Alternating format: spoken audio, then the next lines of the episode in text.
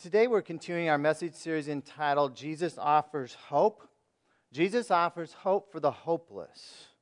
In fact, in a certain sense, if you're not hopeless, you're not going to come to Jesus because if you can handle life on your own, then you're not going to be interested in Him. But nobody really can handle life on their own. That's really an illusion. But Jesus offers hope for everyone. He offers hope for those who think they're too far from God to ever come back. He offers hope for those who think their sin is too great. No one is too far gone that Jesus can't save them and set them free. And that's what we're going to talk about today in a message entitled Set Free. We're going to be looking at Mark chapter 5. This is one of the most dramatic stories in all of Jesus' ministry. It's a story in which he sets a man free of, of thousands of demons. And we're going to learn how Jesus can set a person free from sin and Satan today. Sometimes we see a person enslaved in sin, addicted to things as, as our enemy. And yet our true enemy is the evil one. It's, it's Satan and his host of unseen evil spirits. Ephesians 6:12 and you can follow along in the bulletin. It says for we do not wrestle against flesh and blood, but against the rulers, against the authorities, against the cosmic powers over this present darkness, against the spiritual forces of evil in the heavenly places. And so, as believers, if you're a believer here today, you are in spiritual warfare. Uh, you, you can't say, you know, I'm a, what do you call it, pacifist or something. Uh, you are in it. You have a target on your back. Satan is gunning for you. You are involved in spiritual warfare. Now, I don't want to scare anybody this morning, but it's just a reality. And so we need to remember, according to this verse, that our warfare is not directly with other people. It's not with flesh and blood, even though it may be that people are attacking us in various ways, with their words, with their actions, in other ways. Our warfare, really, our wrestling is against spiritual forces, evil spiritual beings that reside in darkness, and they fight against the kingdom of light. That is what we wrestle against. Not physically, but spiritually in prayer.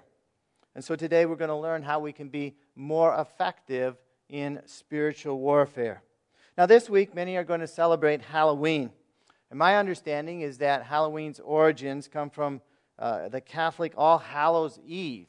It was a time where uh, people were remembering the dead, especially saints. I guess they used to be called Hallows.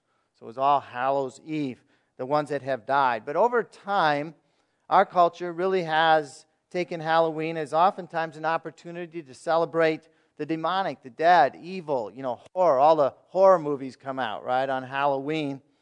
And it's uh, something that that has a dark side, let me put it that way.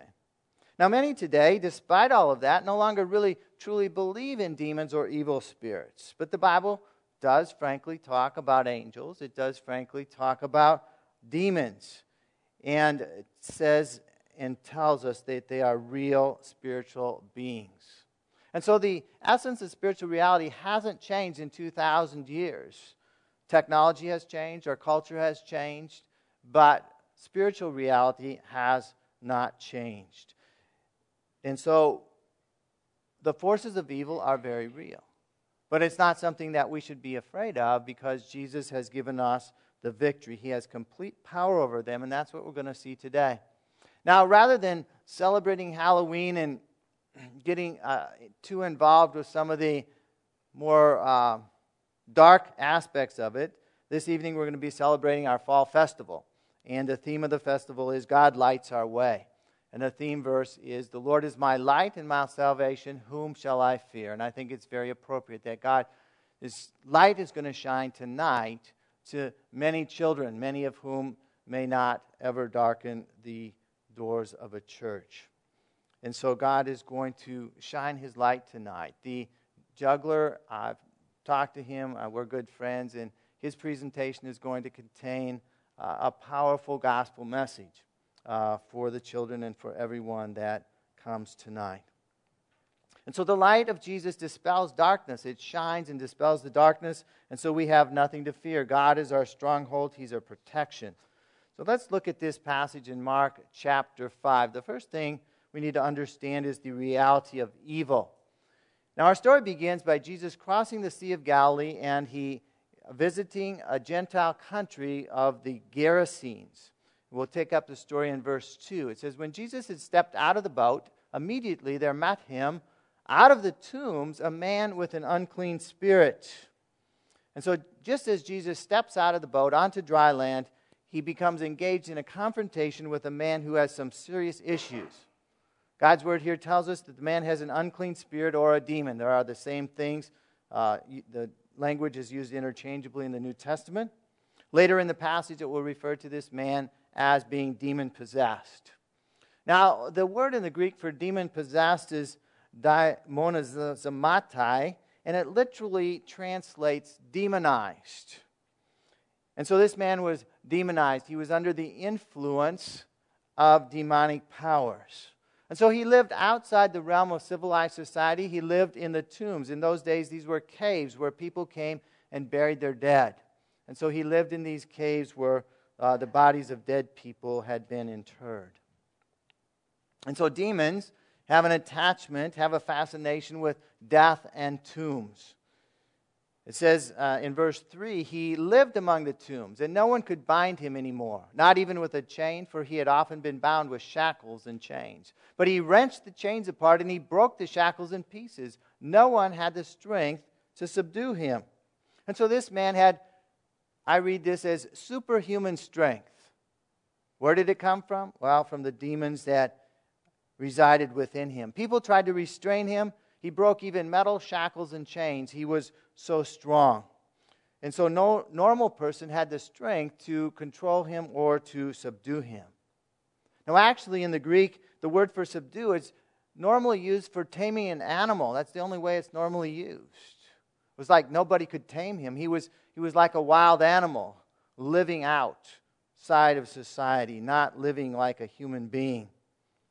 Verse 5 says, Night and day among the tombs. And on the mountains, he was always crying out and cutting himself with stones. You know, today people talk about people cutting themselves, right? Uh, well, it's way back there. It's it was demonic back then. It's demonic today. The man was in torment from these demonic invaders in his life. Luke tells us the same story and says the man was running around naked. He had no clothes. He was living like an animal, screaming in agony, cutting himself with stones. And this, the Bible tells us, was not a mental disorder, although it obviously impacted his mind. But the root cause was not a psychiatric problem, was a extreme case of demons afflicting and demonizing a person. As we said before, just as there are angels today, the Bible clearly tells us that there are demons today, just as in the days of the Bible. Spiritual realities are the same, and we need to understand the reality of evil. Now, where do demons come from? Well, all beings are created by God. Only God is uncreated. So anything that exists, living or inanimate, was created by God. And that sometime in the past, God created angels of various ranks and powers. I'm just going to give you a synopsis today. We don't have time to look in all the scriptures. But Satan was a high ranking angel in heaven, and he rebelled against God. He was cast out of heaven with a third of the angels that joined him in his rebellion. And those fallen angels now serve Satan. They're part of his kingdom as unclean spirits, demons, whatever terminology you want to use. They're his spiritual army, and they are in conflict with the kingdom of God and his angels and his church. Satan and his demons, they, they hate God, and so they hate man because we have been created in God's image. They seek to keep people from relationship with God. They seek to mar and destroy the image of God in people. And so, in effect,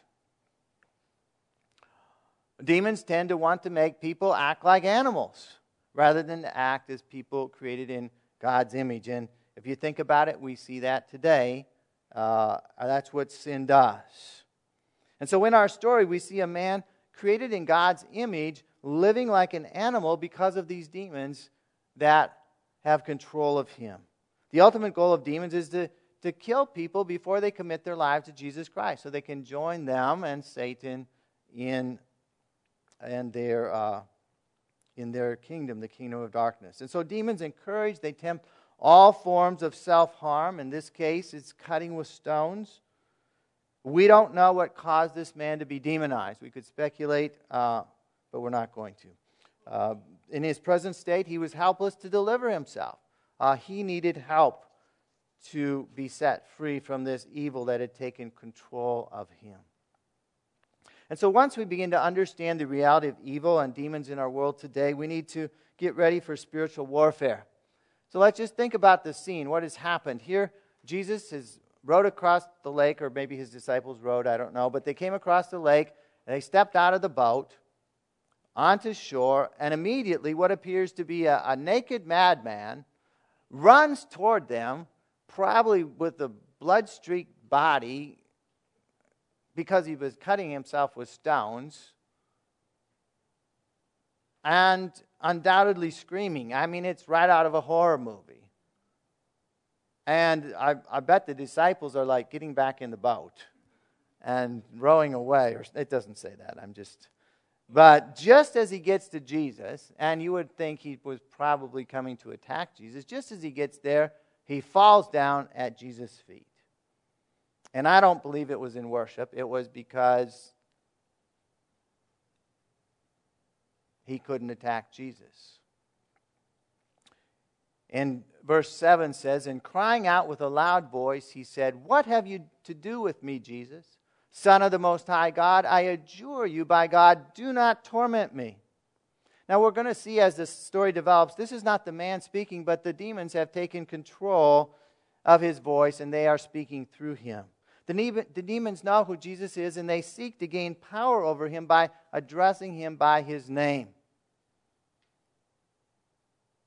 They understand Jesus' power, and they were undoubtedly unable to attack him as they would have liked because of the power of Jesus Christ. Now, why did they request Jesus not to torment them? Well, the next verse holds the answer. It says, For he, that is Jesus, was saying to him, Come out of the man, you unclean spirit. And so Jesus had been addressing the demon or unclean spirit in the man, commanding it to come out. It had not yet come out. And Jesus' efforts to deliver this man were tormenting the demons. They wanted to stay inside of the man. And finally, Jesus asked, asked him, What is your name? He replied, My name is Legion, for we are many. And so the man was demonized not just by one, but by many demons who apparently went by the common name Legion, or somehow that describes them. Now, the Ro- in the Roman army, a legion consisted of 6,000 foot soldiers. So we don't know if it, that means there were exactly 6,000 demons, but it was a lot. And we're going to see that undoubtedly it numbered in the thousands as the story goes on. And so we're seeing Jesus in spiritual warfare with a legion of demons, and he's in warfare through the power of the Holy Spirit. In other teaching, Jesus says he casts out demons by the finger of the Spirit, by the finger of God. Now, how does spiritual warfare affect our lives today? Well, the Bible clearly teaches that Satan and his demons are behind temptations in our lives.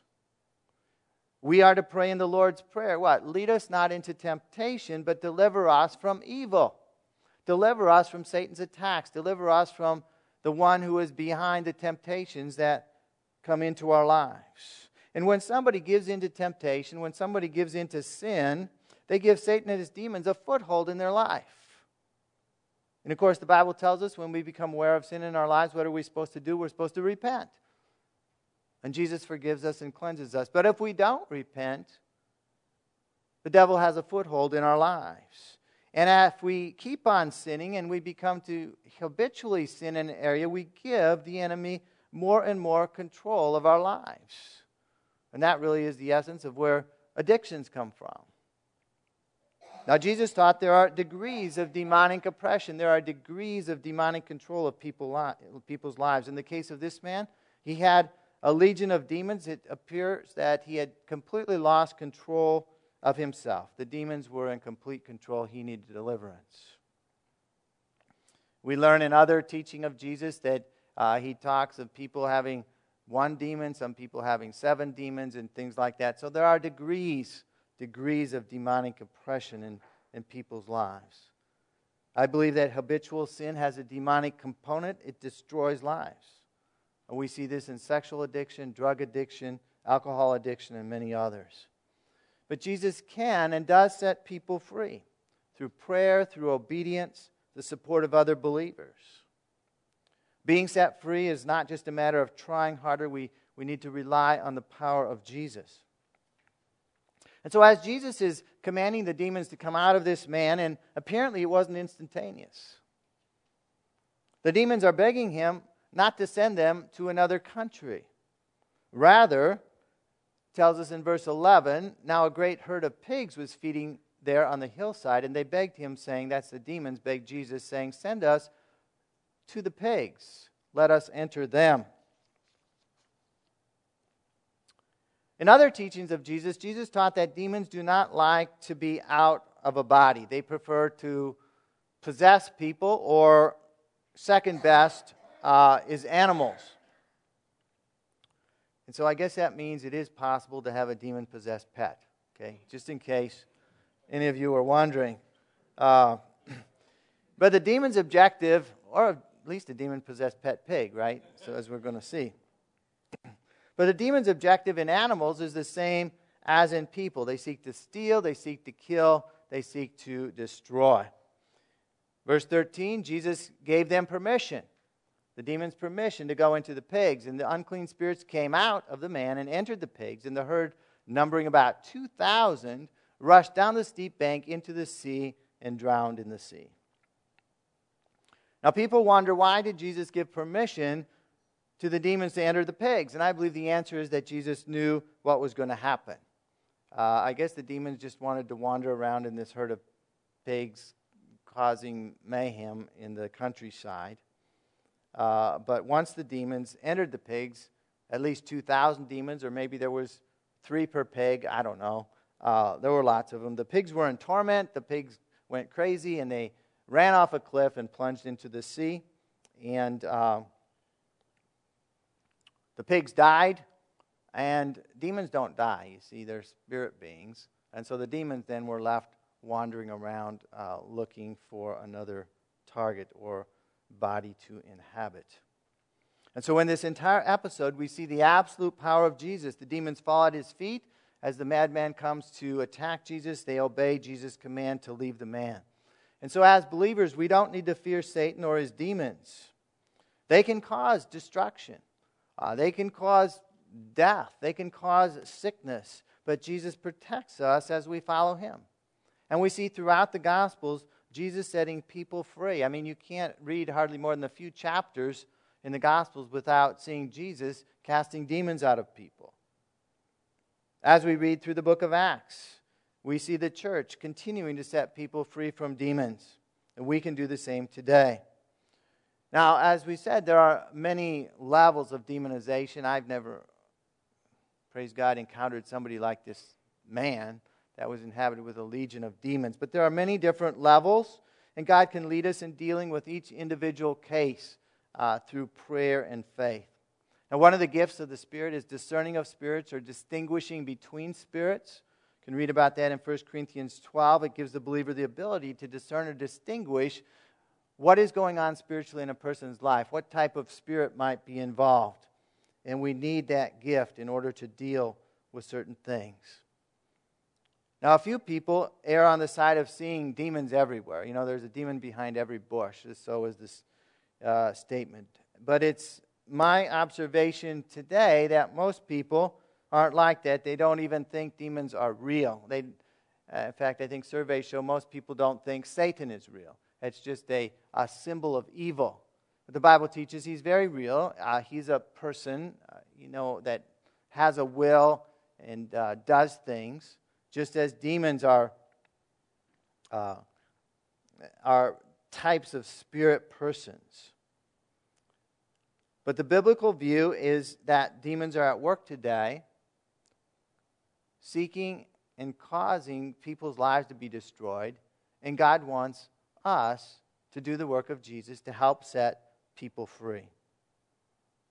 Jesus did a lot of teaching on demons. And one such teaching in Matthew chapter 12, Jesus taught that when a, when a person is set free from a demon, it, it leaves an empty space in their life, kind of a vacuum.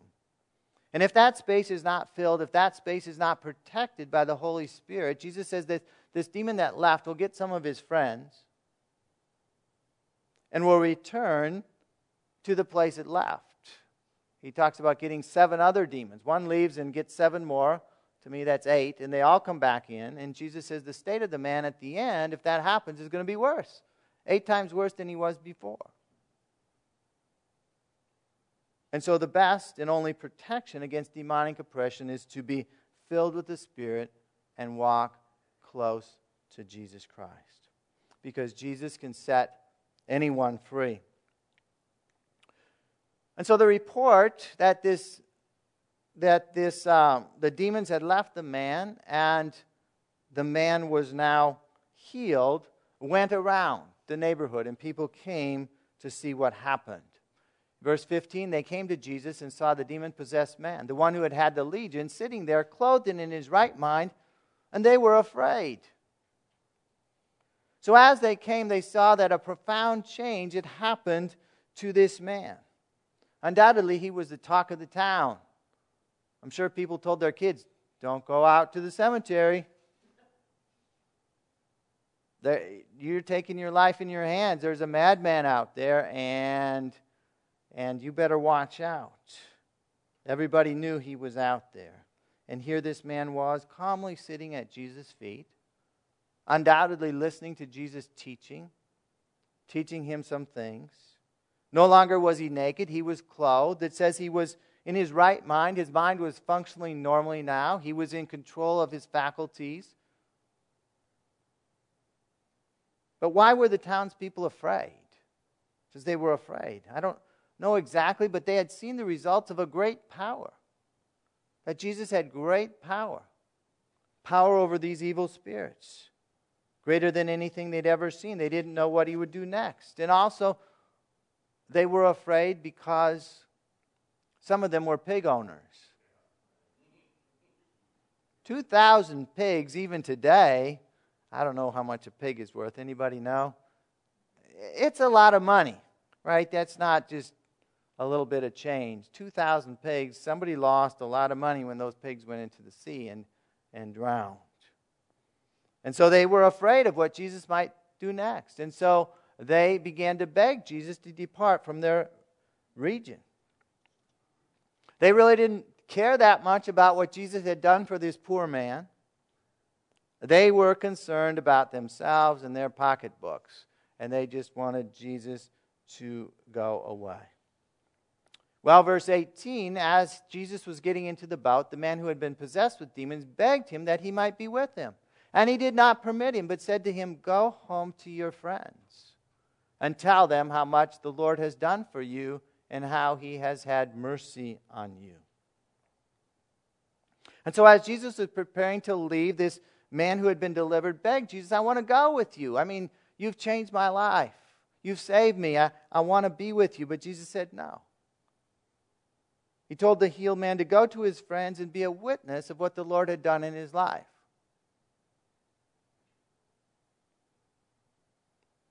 Now, I wonder who his friends were. I mean, maybe not recent friends, maybe something from before.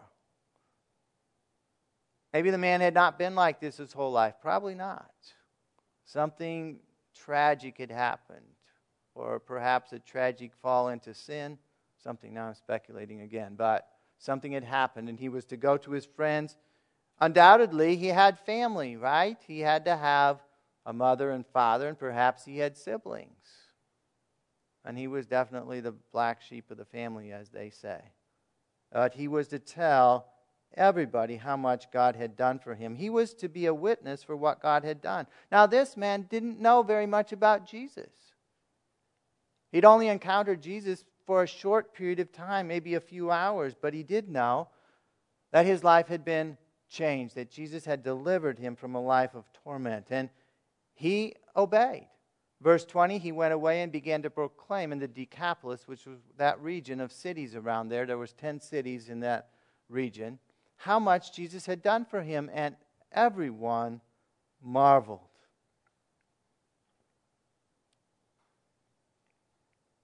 And so his words had an impact on this Gentile region. Everyone was amazed at the transformation that had happened in his life. Uh, he had a dramatic story to tell.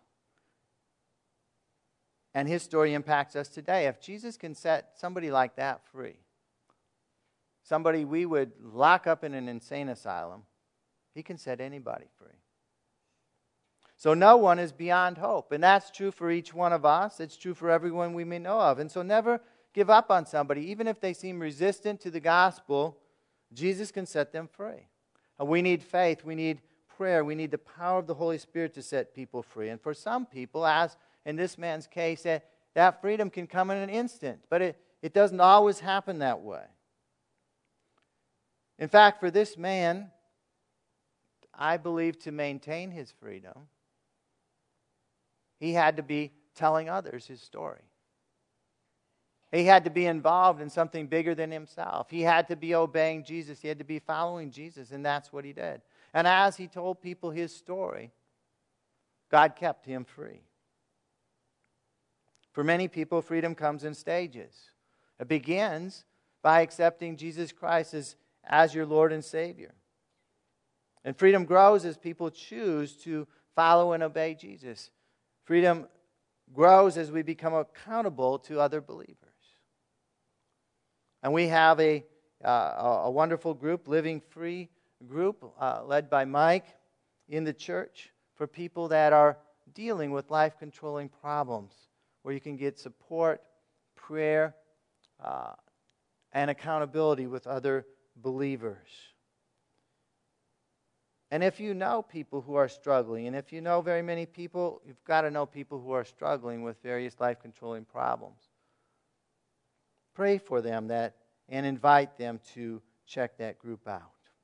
And so freedom is maintained by daily diligence in following Jesus through prayer, through his word, and being part of a church family. And we pray that each one of us would walk in freedom ourselves, and God would use us to lead others to freedom in a society and culture uh, that is becoming increasingly decadent. And so this morning, uh, we're going to pray a simple prayer to recommit our lives. I'd like to ask each one of us to bow our heads right now.